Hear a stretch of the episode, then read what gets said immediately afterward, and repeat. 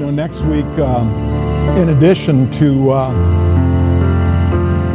the activities that were spoken on the during the announcements concerning next Sunday, next Sunday we'll also be having an ordination. You know, for the last 2 years, Pastor Isaac's been licensed through Rhema, and he will be eventually ordained through Rhema probably this fall, because he's put in the needed time and so forth. But he also asked that he might be ordained through us here at Abundant Life Ministries. And so, in addition to everything else that's going to be going on next Sunday, he wants to receive his ordination as well. So, needless to say, Pastor Isaac will be here with us next Sunday. He's in Winterset right now. It's been 2 years since he's been able to be in his parents' church.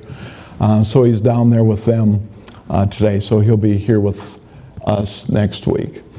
You know, we have a spirit of excellence here at Abundant Life Ministries, I believe.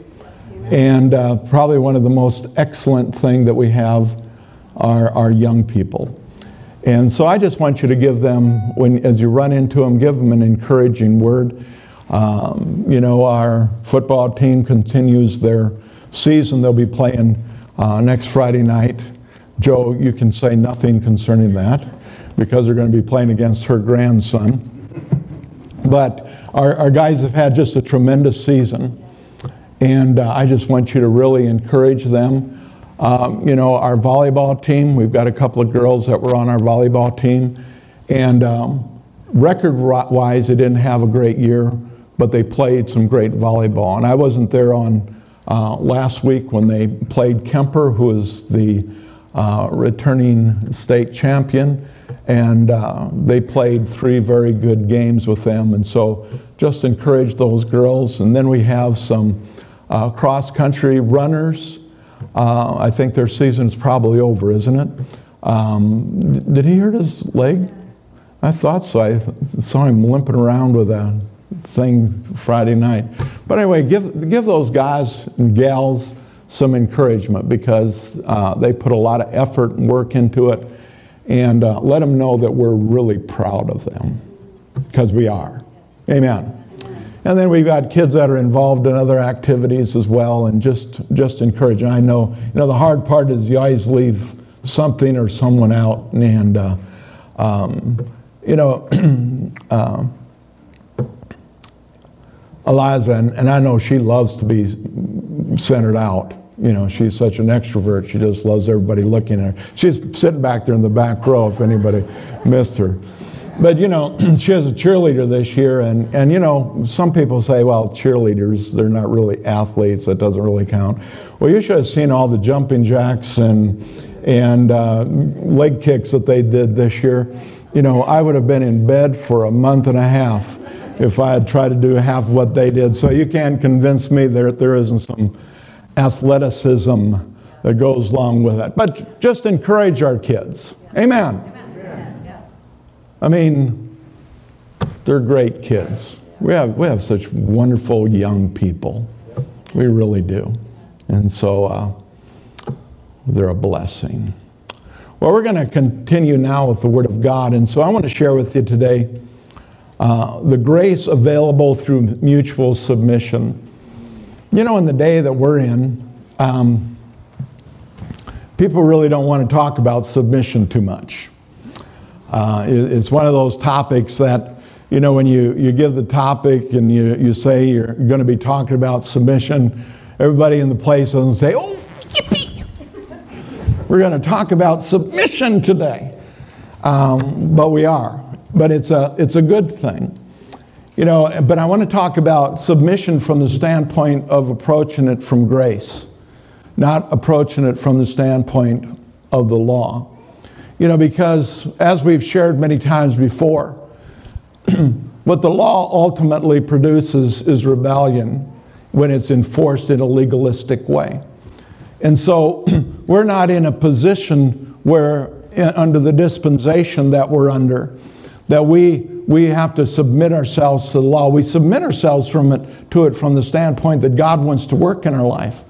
But we submit ourselves to it through grace, recognizing that, you know, I am able to keep the 10 commandments. But it isn't because I go down the line and I'm going to submit to this, I'm going to submit to this. I submit to the grace of God. Because of the grace of God, because of what Jesus has done in my life, I'm able to do, I'm able to fulfill everything that He's called me to do. And so we do it through grace. Biblical submission is mutual and brings with it freedom and freedom from domination.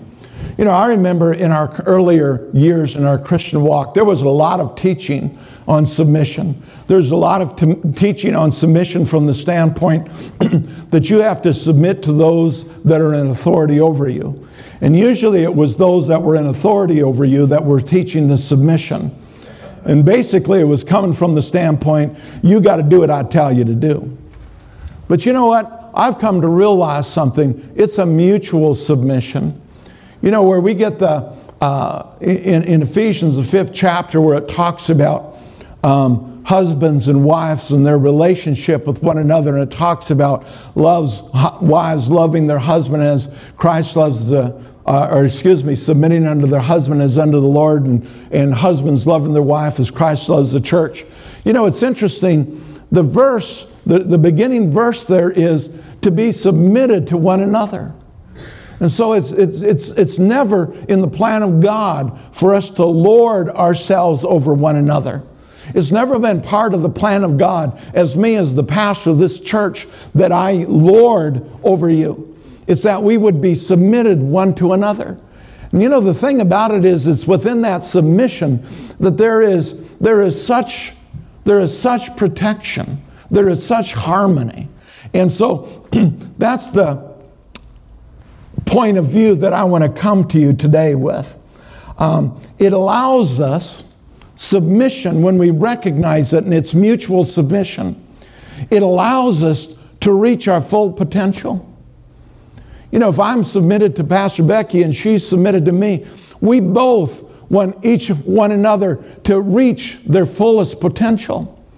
And so the fact that she's submitted to me means that I'm not going to hold her back. Means I'm going to want for her what God wants for her. And that's for her to reach her full potential.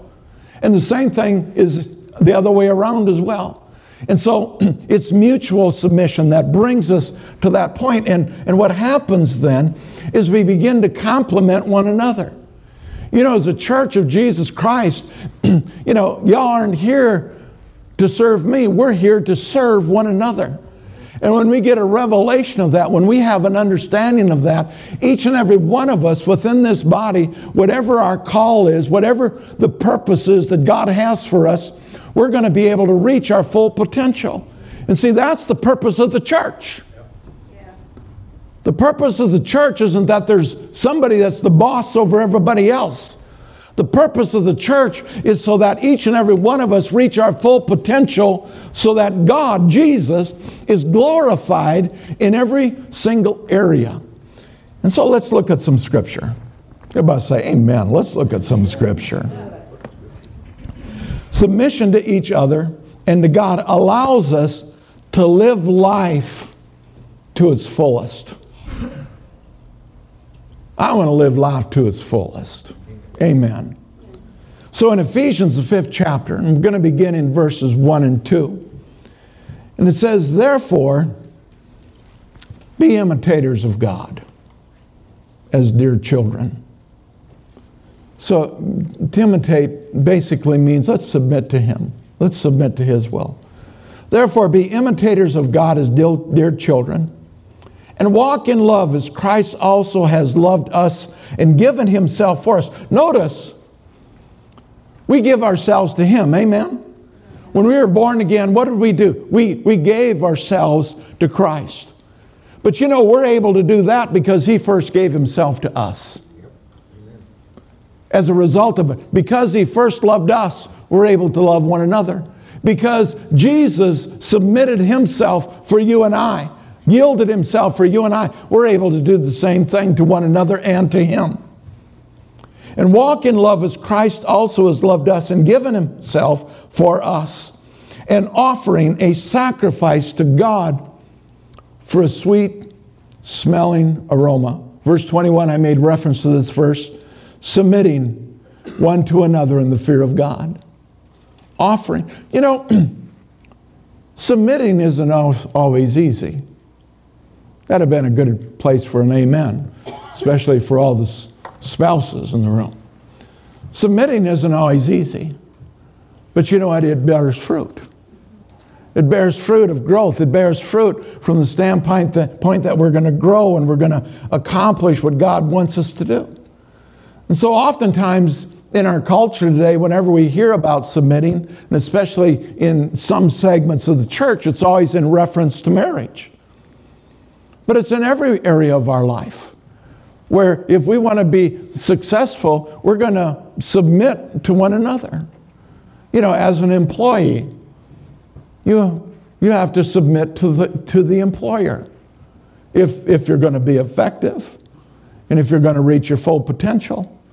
But you know, even as an employer, to a certain degree, there's a submission to the employee from the standpoint of being willing to hear what they have to say so that things can grow.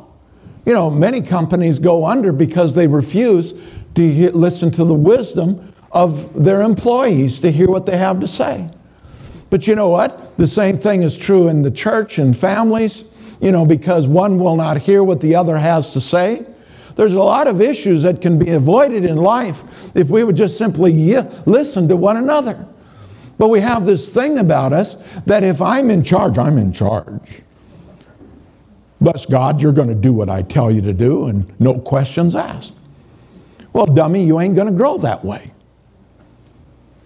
You're going to be ignorant and you're going to continue to be ignorant still because you're not going to learn anything. You're not going to grow. You're not going to experience growth. But you know what? When we begin to submit to one another, what happens? We begin to glean. We begin to grow. We begin to receive from one another. And when we begin to receive from one another, that's when change can truly begin to take place in areas of our life. You know, we look at Jesus. Jesus is part of the Trinity. But yet Jesus, as part of the Trinity, was willing to submit to Father God. You know what? And that's the same position that we need to be in. We need to be willing to submit to God the Father. We need to be willing to submit to Jesus. We need to be willing to submit to one another and yield to one another. And that's not a sign of weakness. Really, it's a sign of strength. It's a sign of, you know, why is it that we have a hard time oftentimes receiving from others? Because of our own insecurity. We try to attribute it to their stupidity. But really it's about our insecurity.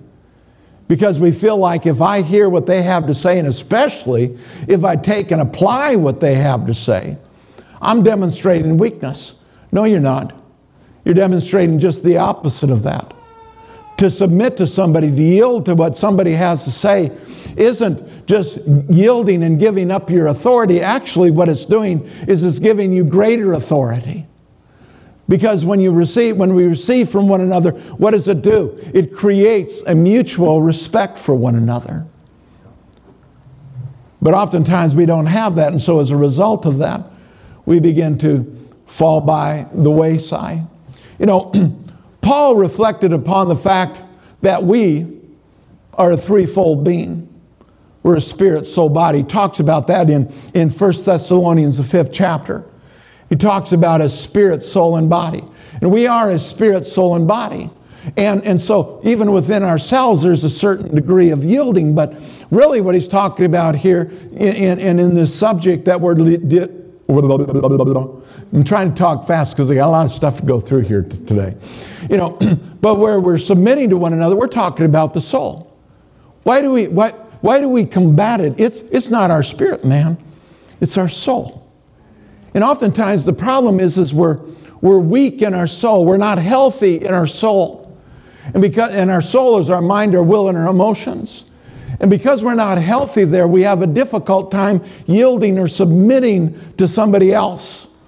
because we're fearful of losing our identity. But you know, the truth of the matter is we find it. We find it when we begin to yield to one another. Let me read from Hebrews, the 4th chapter and the 12th verse.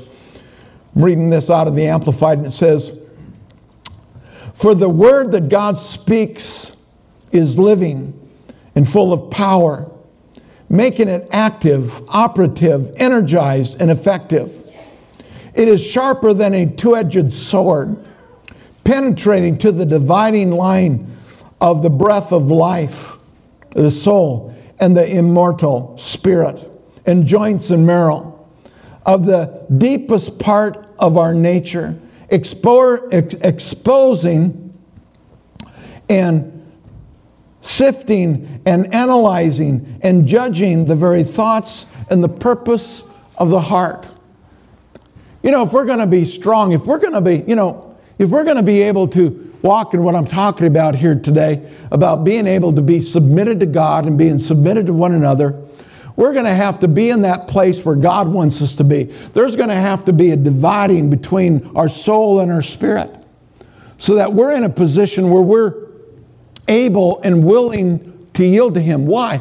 Because we're confident in who we are. You know, we hear it all the time, got to know who you are. Well, let me tell you something. The only way you're going to know who you are is through the Word of God. When He begins to reveal Himself to us, we begin to recognize Him for who He really is. You know, the healthy soul, mind, will, and emotion, the healthy soul is a soul that's able to yield to God. The unhealthy soul is the one that feels like if I yield, if I give in, I'm giving up. Not recognizing that God knows what He's doing. God is not going to fail me. God is not going to sell me short. But you know, the only way you're going to know that is through the Word. The only way any of us are ever going to know that is through the Word. I've got this written in my notes. Submission does not mean checking your brain in at the door or leaving it at the altar. Submission means use that thing between your ears for something other than keeping your brain from, your skull from collapsing. You know, submission doesn't mean that you're blindly just doing whatever.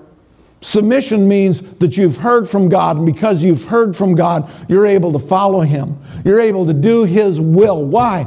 Because you're convinced that every plan, every purpose that God has for you is for your good. Amen. But you'll never find that out unless we see it in the Word of God.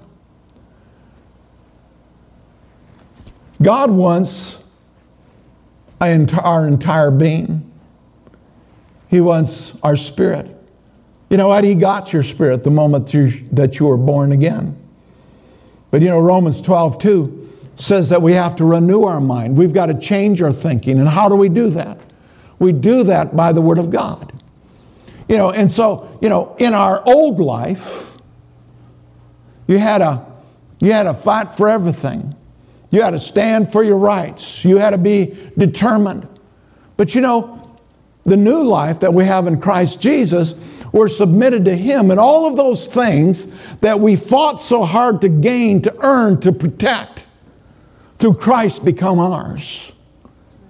But you know what? If we're not strong in that area, if we're not strong in our soul, we still have this idea we've got to fight for everything. We've got to stand up for everything. Well, I'll tell you what we stand up for. We stand up for Christ. We stand up for what Jesus has done for us. And when we begin to do that, everything that's needful in our life, it belongs to us. And we begin to see the manifestation of it in every area of our lives. God didn't create us to be a robot. You know, so when we begin to talk about submission, we're not talking about that you lose your thought process. You gain it because you begin to think more clearly. God never created us to be a robot. God never created us to have somebody stand up in front of us and tell us what our life is supposed to be. You know, when we first got saved, there was this teaching that was going around. You know, when we came here, the name of the church was Loving Shepherd Fellowship. You know, Abundant Life Ministries is what we changed it to after we came here some 30-some years ago, 37 years ago. But the reason that we changed the name was during that time there was this teaching that was going around, and it was known as the shepherding teaching, shepherding principle. And so what that meant was the pastor was the shepherd of the church, which is true, pastor and shepherd. You know, but with this teaching, what they taught was everything that you did had to be submitted to the pastor. Think there might have been a little bit of control in there? You know, and so everything that you did, you had to submit to, not Loving Shepherd Fellowship wasn't that way, but there was these teachings that were going around. And so, you know, I mean, it would get to the extreme that if you were going to go shopping for groceries, you'd have to check in with the pastor or the elders or see if that would be all right. And I guess they would have to hear from God as to whether or not you were supposed to go shopping for groceries that day. Now, how many of you know that's ignorance gone to seed and producing a harvest? You know, and so that was the extreme. God never created us that way. I believe that you are submitted to me, but I want you to know something else. I'm submitted to you, because we're to be submitted to one another. And so there are positions, you know, so I heard somebody say one time, any creature with two heads is a freak. And so if you have the church and it has two heads, it's a freak. So there's only one head in the church, that's the pastor. There's only one head in the church, in the home, that's the husband, or as the head of the house. But that doesn't mean that one is lording it over the other. It means that we have mutual submission to one another. Why? So that we can get something done. But you know what? If we begin to lord it over one another, we're going totally contrary to what the plan of God was. And so he wants us to think. He wants us to have the ability to reason. He created us that way. If we were just a bunch of robots, life would be so boring, except for everybody that is the robot controller. That's not what God has intended for any of us. We were formerly dead in sin, but now we're alive. What we're ultimately alive to is we're alive to Christ, and we're alive to Him so that He can direct our lives, so that we can see the end from the beginning, so that we can walk in victory, so that we don't have to be defeated, so that we don't have to have somebody looking over us, watching over us, telling us every moment of every day what we're to do. We have the Holy Spirit on the inside of us. But you know what? Even He doesn't dictate. He directs. He guides, He leads. You know, isn't it interesting that a shepherd doesn't herd the sheep? You ever tried to herd sheep? They're almost as dumb as turkeys. I mean, it's, you know, it's like my youngest granddaughter, Emily, over in Trainer. She had... we were over there visiting him, and she had soccer practice. And so I wasn't going to be getting to a game, so I went to the soccer practice. And this coach, you know, he is really, you know, when you have a bunch of girls this age, they're playing soccer. I didn't realize cartwheels and pirouettes, and I didn't realize all that was part of soccer. Soccer is much more interesting when you have little girls playing soccer, because there's a whole lot more to it than kicking a ball. And you know, and so after the practice, I went up to the coach and I said, "You're really patient." And he says, "Yeah." He said, "It's a lot like trying to herd cats." Those were his words, and it was true. But I mean, I had a great time watching it, but man alive, to be a coach just had to be something else. And so life is wonderful. And so we're sheep. We're the sheep of His pastures. But God, our shepherd, Jesus, the great shepherd of the sheep, He doesn't hurt us. He guides us. He directs us. He tries to lead us in the direction that we're supposed to go. And that's what our voice is supposed to do. It's supposed to be something that gives us direction. In Deuteronomy 30, you're all familiar with it. He says, I've set before you life and death, blessing and cursing. He says, choose life.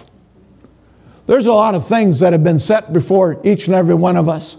But you know what? Every time we choose to submit to the will of God, we're choosing life. We're choosing blessing.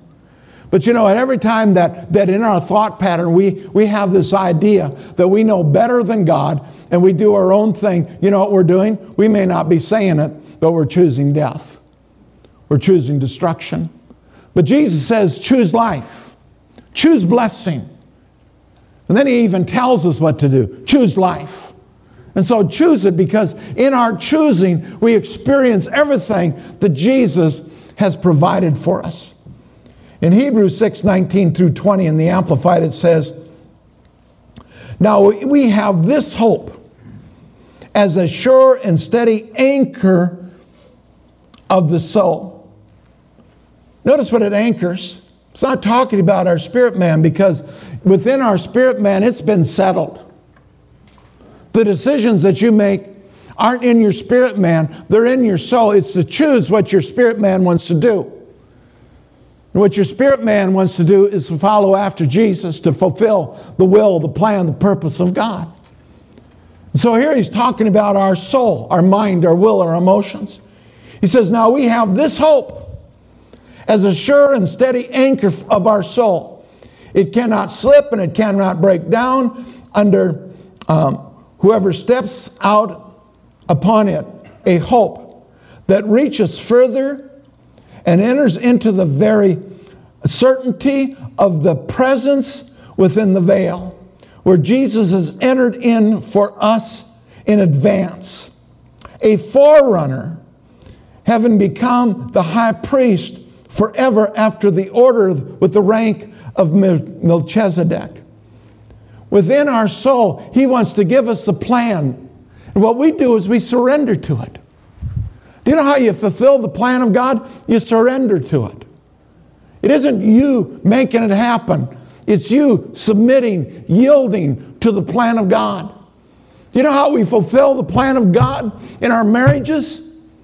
It's by surrendering. It's submitting to one another. You know, amen, glory to God, hallelujah. You know, tomorrow, 52 years. You ought to be saying, Pastor Dave, you look way too young to have been married 52 years. I know my wife does, but I'm up in front of you today. Submit to me.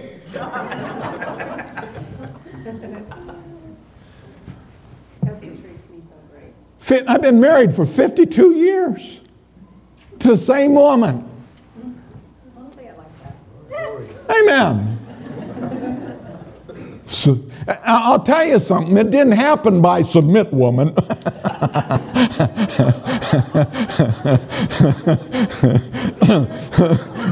Anybody that knows her. Very careful. I'm walking on loose gravel right now.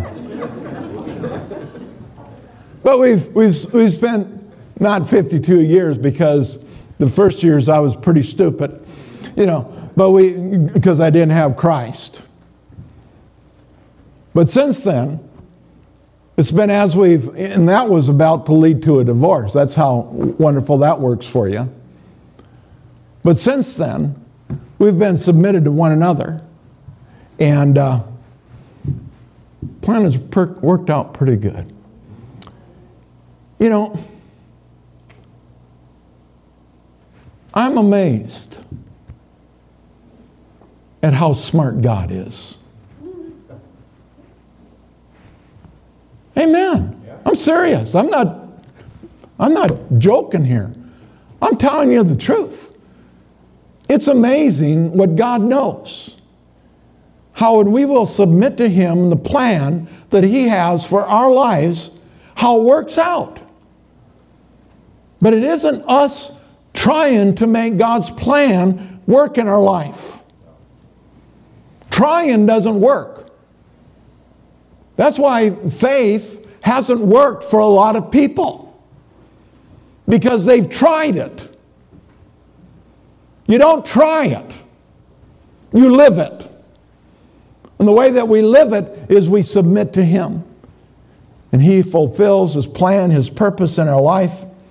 Brings stability where there was instability. Brings hope where there was hopelessness. And where does it come from?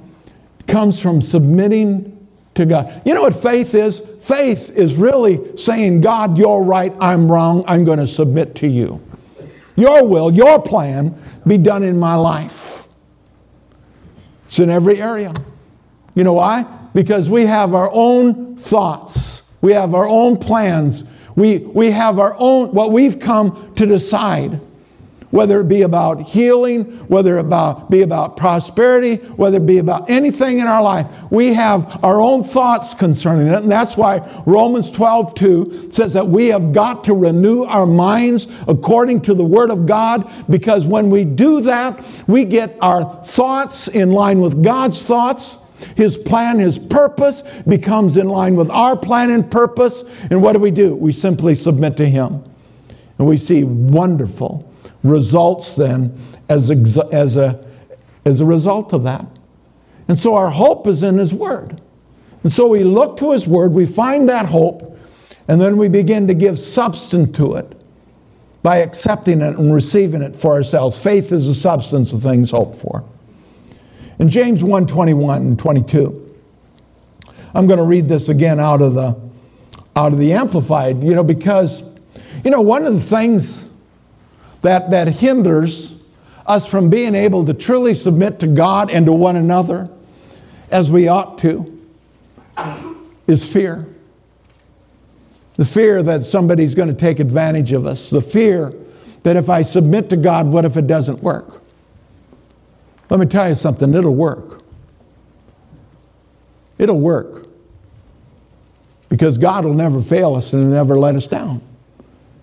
And when we submit to Him, as we submit and yield to one another, oftentimes it's fear that tries to hold us back because, what if everybody tries to take advantage of me? Well, don't worry about it. The Bible says that God is our vindicator. You know what it does? It takes all the pressure off. Because I don't have to stand up and I don't have to defend myself any longer. Because God is my defense. God is my vindicator. God is the one that'll come in between. And we'll see the freedom where there appeared to be absolutely no hope. And so, when we submit to Him, when we obey Him, that fear has to go. First John says, perfect love casts out fear. But you know what? It isn't the perfect love that we have for one another. It's the perfect love that we know He has for us. Because when we recognize that love, all at once, there's no fear because we know that no matter what happens, no matter what the circumstances, He's there. That I can depend upon Him, that I can have confidence in Him, that I can trust Him. That's the confidence that we can have not only in God, but I believe where there's mutual submission, because where there's submission, there's relationship. And I'm probably, you guys are going to be blessed because you have a pastor that's coming in Isaac who is totally relational. That's like key in his life. And so, over the next couple of months as Isaac is here and he's not having to pick up on all the different responsibilities that he's going to take over after the first of the year. It's a wonderful opportunity for you to get a hold of him and set up a time to get together with him individually and as a family, because he had loved nothing better than to be able to have the opportunity to get to know each and every one of you. In fact, that's his desire. I believe that Pastor Becky and I have been relational, but it's going to be different because of his temperament and so forth. And so Allow His gift to come forth. And the way that you allow His gift to come forth and to be a blessing to not only you, but to this community and to this church is by you taking advantage of that.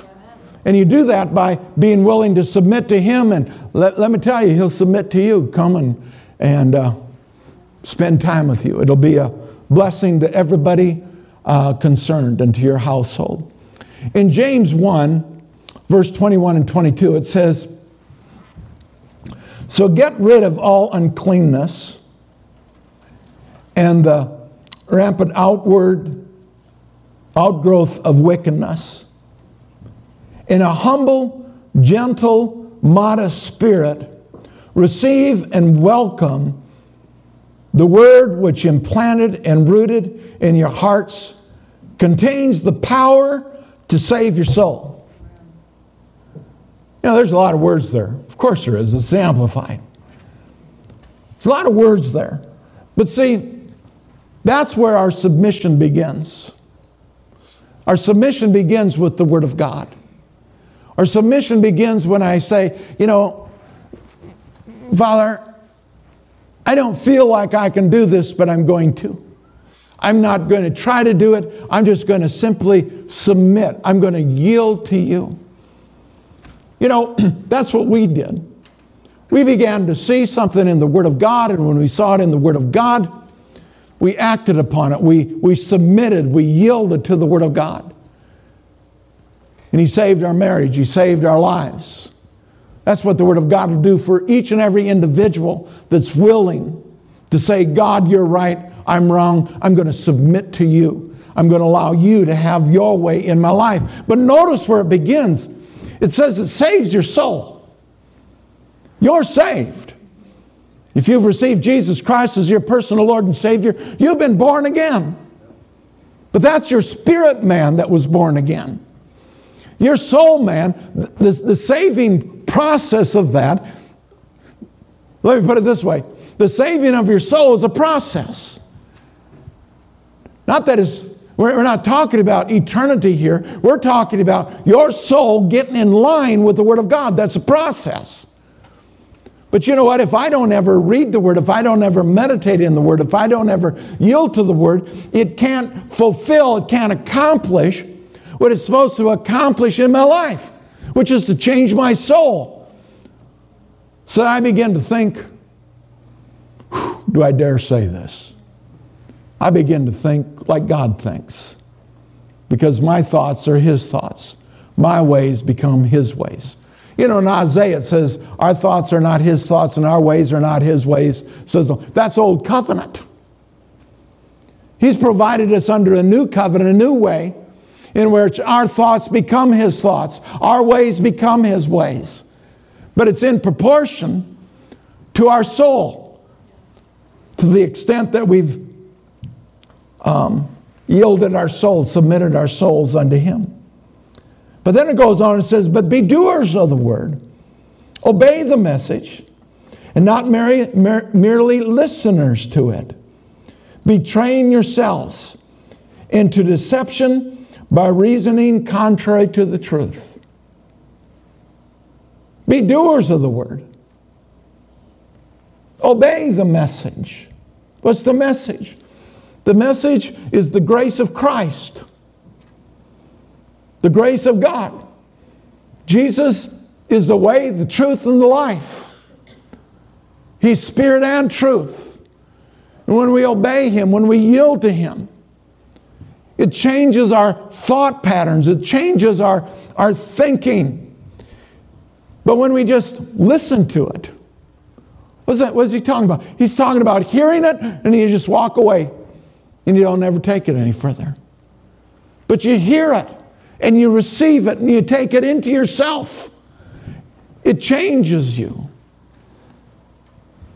And we begin to walk in the truth. In James 4:7, it talks about how when we submit to God, the devil has to flee.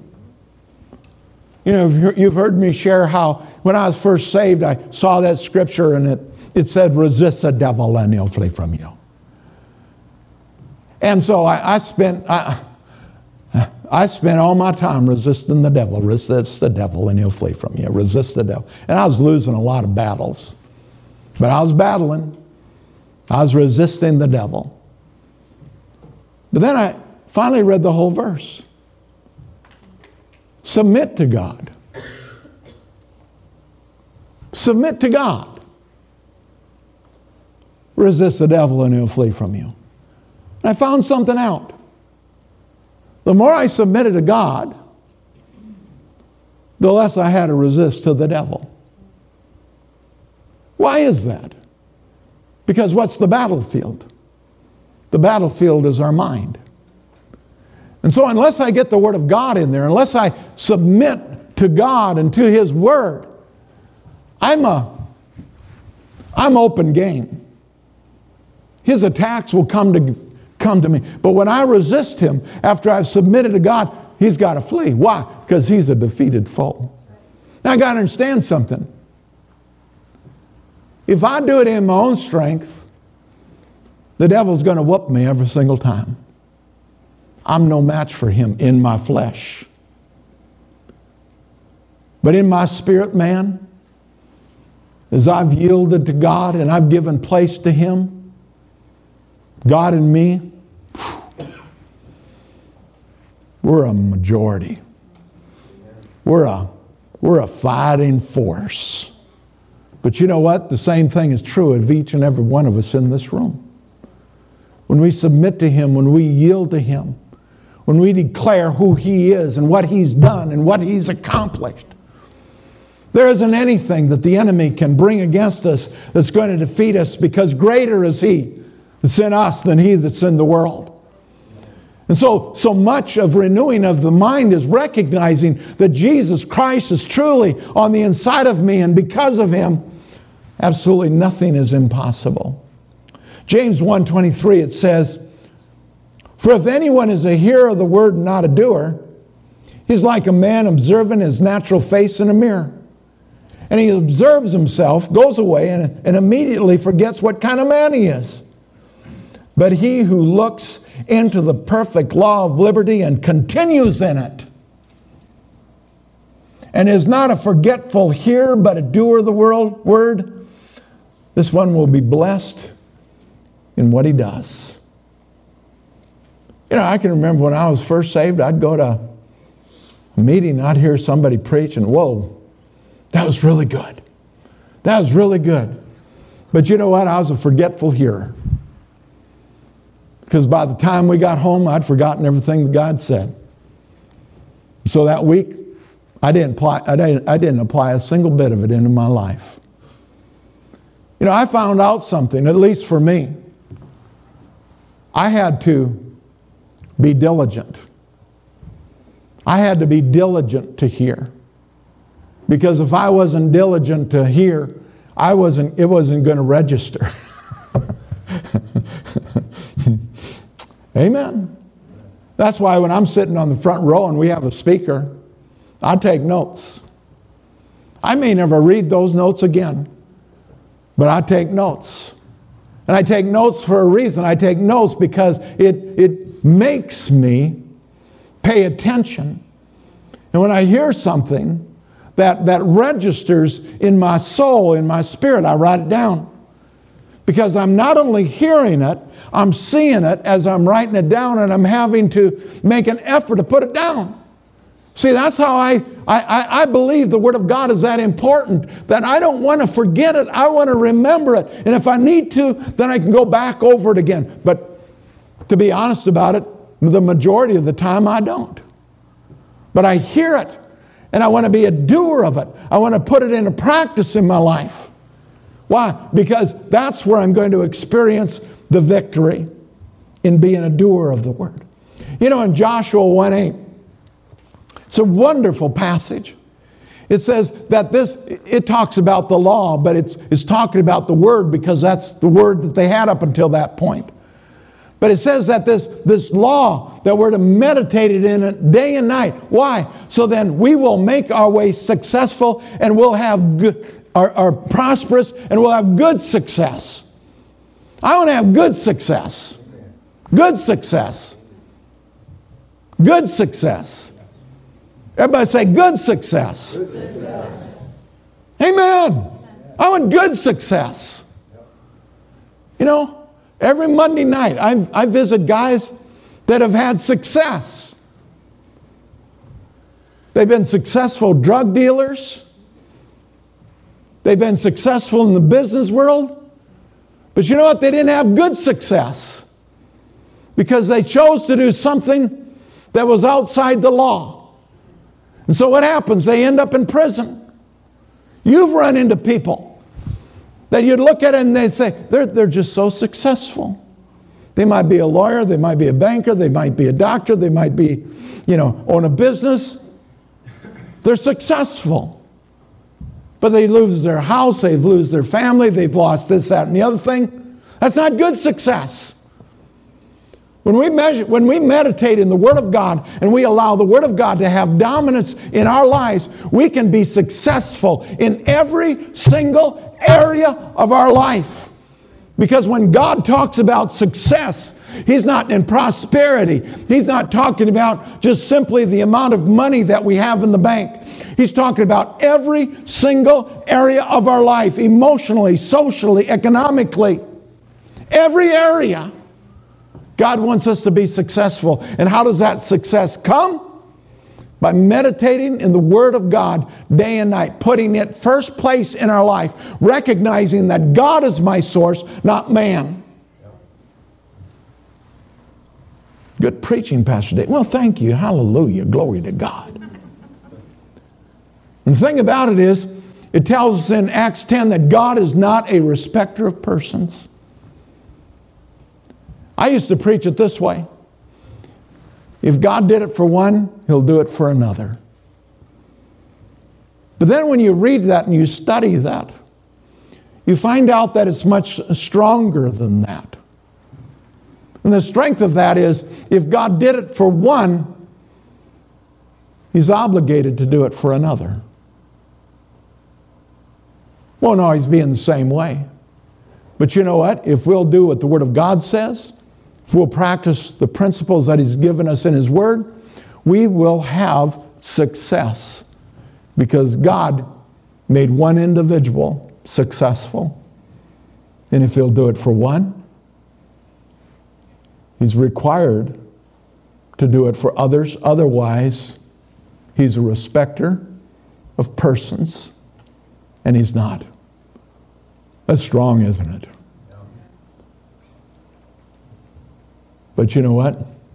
God can handle it. Because He said it. We need to put our trust in Him. In Psalm 1, 1 through 3, it says, blessed. I don't know about you, I like that spoken over me. Blessed. Everybody look at me. Blessed. Blessed. You're blessed. Amen. Blessed is the man who walks not in the counsel of the ungodly, nor stands in the path of sinners, nor sits in the seat of the scornful. But his delight is in the law of the Lord. And again, in the dispensation that we're in, we could read it this way. And his delight is in the word of the Lord. And in his word, he meditates day and night. The one who meditates in the word day and night, he shall be like a tree planted by the rivers of water that brings forth its fruit in its season, whose lilies also shall not wither. And whatever he does shall prosper. Your prosperity isn't dependent on what somebody else does. Prosperity is dependent upon what you do. Whether you meditate in the Word day and night. Whether you have chosen to not walk in the counsel of the ungodly, nor stand in the path of sinners, nor sit in the seat of the scornful. And you've taken your delight in the word of the Lord. And in that word, you meditate day and night. Now, that doesn't mean that you're walking around all day and night with this in front of your face. But you know, it's an interesting thing. When you get it down on the inside of you, you literally can meditate in the word day and night because it's alive to you. Well, Pastor, I just don't know. I just really have a hard time memorizing. And you know, I said that too. I said, you know, I just can't memorize. But I found something out. When you get something on the inside of you, it'll come out of you. When Steve and Colleen were here, we were playing cards. But we were sitting at the table and we were playing cards. And one night, you know, I don't know why it is, but you know, sometimes I'm in a certain setting and somebody says something and there'll just be a tune that'll pop into my head that goes along with what was just said. And so we're sitting there playing cards, and of course we all grew up in the 60s. And so all of these tunes started to come out of us. Now, a lot of those songs I hadn't thought about for years. Now, I do listen to the 60s channel on the radio periodically. I have to confess unto you, forgive me, for I have sinned. But they were in there. I didn't have to try to come up with it. It just come out of me. Why? Because that's what I used to meditate on. That's what I used to spend all my time listening to.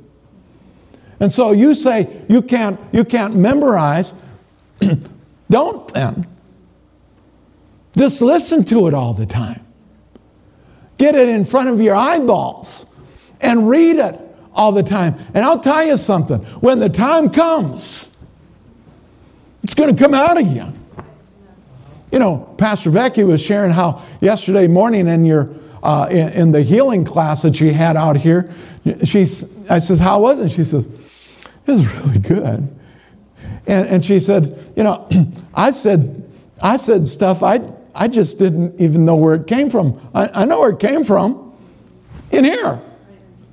Because she obviously had thought and meditated on those things in the past. And so at that time, it just comes flowing out. You know, there's been times I've been preaching and I've really had a hard time containing myself because what I said was so good. And I'm thinking, where did that come from? You know, I need to write that down. But you know what? It didn't come from nowhere. It had to come from somewhere. That means something had to have been put in there for it to come out. And that's how it is in each of our lives. That's why Jesus said to his disciples, don't be concerned about what you're going to say. You'll have the words to speak it. But it isn't because it's going to be new words. It's going to be because they were sitting under the tutelage of Jesus and they were hearing the words that he spoke, and they may not be able to repeat it word for word. But when the time came, the Holy Ghost was able to bring it up. And that's how it is in each of our lives. We don't have to walk worried about what we're going to say. We can witness to people. People say all the time, I'd like to witness, but I don't know enough. Well, then get saved. Because if you're saved, you know enough. You know more than somebody else. Well, I don't know what I'd say. Well, when the time comes, it'll come.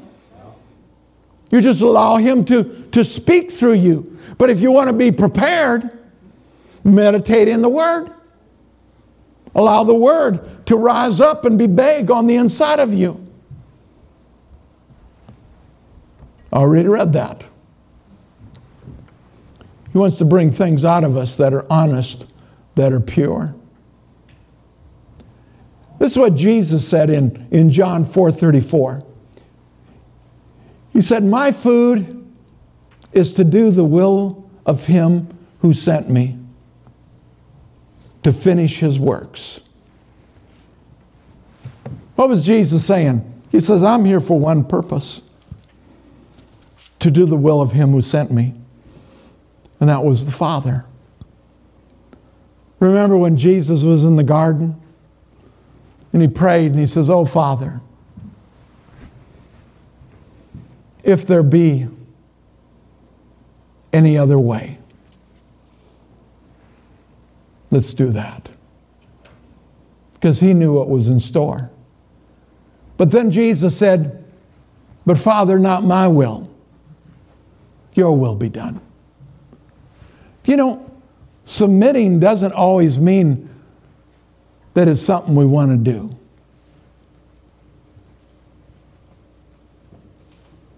I was hoping for a head shake, but I didn't get one. It isn't always doing what we want to do. But submission says, but your will be done, not my will. I choose to do your will rather than my will. And that's how Jesus was. And, you know, we're talking about Jesus. Well, let me read it to you. It's in Luke, the 22nd chapter. 39th verse says, and coming out, he went to the Mount of Olives, as he was accustomed. Now, I just always think this is so key, so critical. Jesus went to the Mount of Olives as he was accustomed.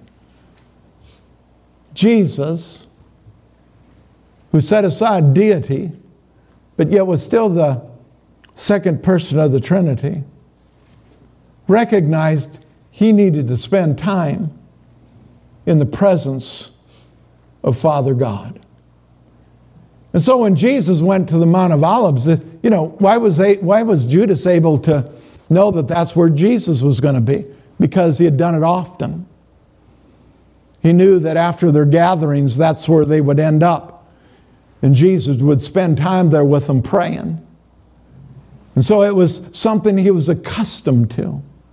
You know, there's certain things in our life that we need to be accustomed to. We need to be accustomed to spending time in God's Word. We need to be accustomed to spending time coming together and fellowshipping with one another. We need to be accustomed to spending time in prayer with one another and by ourselves in the presence of the Father, that he might minister to us. Because our actions, our submission comes out of that which we're accustomed to, or that which is a part of our lives. You know, I've often said, you know, I don't like to think of myself as a religious person. You know, because in its true definition, religion is man's attempt to get right with God. And so I don't like to think of myself as being religious, but there are certain things in my life that I'm religious about. And probably the number one thing that I'm religious about is that every day I read the Word of God. I have my readings, and you know, and sometimes I don't want to, but I submit to it. Why? Because I need it. I know I need that in my life. And so there's certain things that we need to know that we need. Jesus needed time with the Father, and so he did it. And so coming out, they went to the Mount of Olives as he was accustomed, and his disciples also followed him. Then he came to the place. He said to them, pray that you may not enter into temptation. What was the temptation? Well, for them at that time was to not keep their minds focused on what was at hand, and as a result of that drifting, they would fall asleep. And so when they fell asleep, they were no longer praying. And so Jesus said, pray that you don't enter into temptation. And then he goes on, he says, and he was withdrawn from them about a stone's throw, and he fell down and prayed, saying, Father, if it is your will, take this cup away from me. He's talking about the crucifixion. Nevertheless, not my will, but yours be done. Not my will, but yours be done. But the thing this is why I wanted to come back and read this, because I want you to understand something. Crisis is part of life. Dr. Cole put it this way. Life consists of entering and leaving crisis. And what determines whether your life is successful or not is not whether you enter and leave crisis, because you will. But how do you enter and how do you leave crisis? And the interesting thing is, here Jesus is in his earthly ministry reaching the greatest crisis that he's encountered in his physical life as a man. And he cries out to God. And he says to God, if there's any other way, let's do it that way. But Father God basically says there is no other way. This is the only means of salvation for humanity. And so what did Jesus do? He submitted. He yielded. He said, not my will, your will be done. But it's an interesting thing that happened at that point. Verse 43, then an angel appeared to him from heaven, strengthening him. I don't know what you believe about angels. I don't believe that angels are out in heaven sitting on a cloud twiddling a harp someplace. I believe my angel was right here in church with me. You know, if our spiritual eyes could be opened, we'd be seeing, I believe, a myriad of angels in this room. But see, the thing about it is, for us as believers, to know we're never alone. Jesus promised, he said, I'm going to send you a comforter, the Holy Ghost, and he will live, he will abide in you, and he will never leave you nor forsake you. And so we have the Holy Ghost living within us, and we have the confidence, the assurance that he'll never leave us, nor will he forsake us. But let me tell you something. When you enter in that time of crisis, it may be the greatest thing, the hardest thing that you've ever faced in your life. He sends his angels to strengthen you. Because if he sent his angels to strengthen Jesus, he'll send his angels to strengthen you and me. That's why nothing is impossible for you and I, because it isn't based upon our strength and our ability. It's based upon all the powers of God. And being in agony, he prayed more earnestly. When his sweat became like drops of blood falling to the ground, then he rose up from prayer and had come to his disciples, and he found them sleeping from sorrow. You know what we do? Is we look to man. We think man is going to be our answer.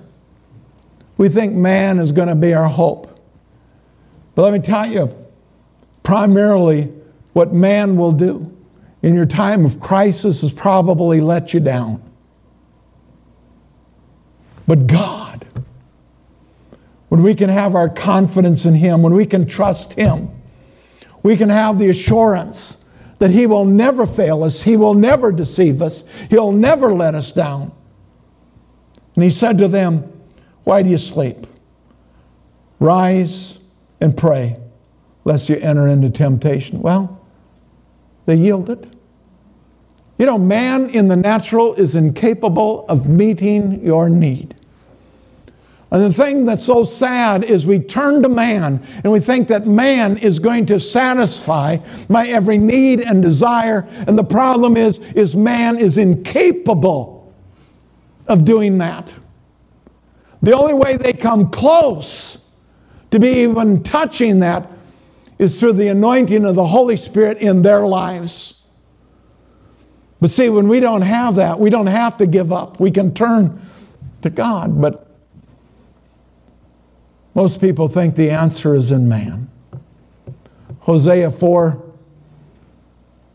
says, "My people are destroyed for lack of knowledge," for lack of not knowing what Jesus is doing for us. But I don't want you to leave here today ignorant. Ignorance is not stupidity. Ignorance is not knowing. And I've been ignorant in the past, and I've just been determined not to be ignorant still. And so the truth is, Jesus is the way. Jesus is the life. Jesus is our hope. Jesus is the one that we can depend upon.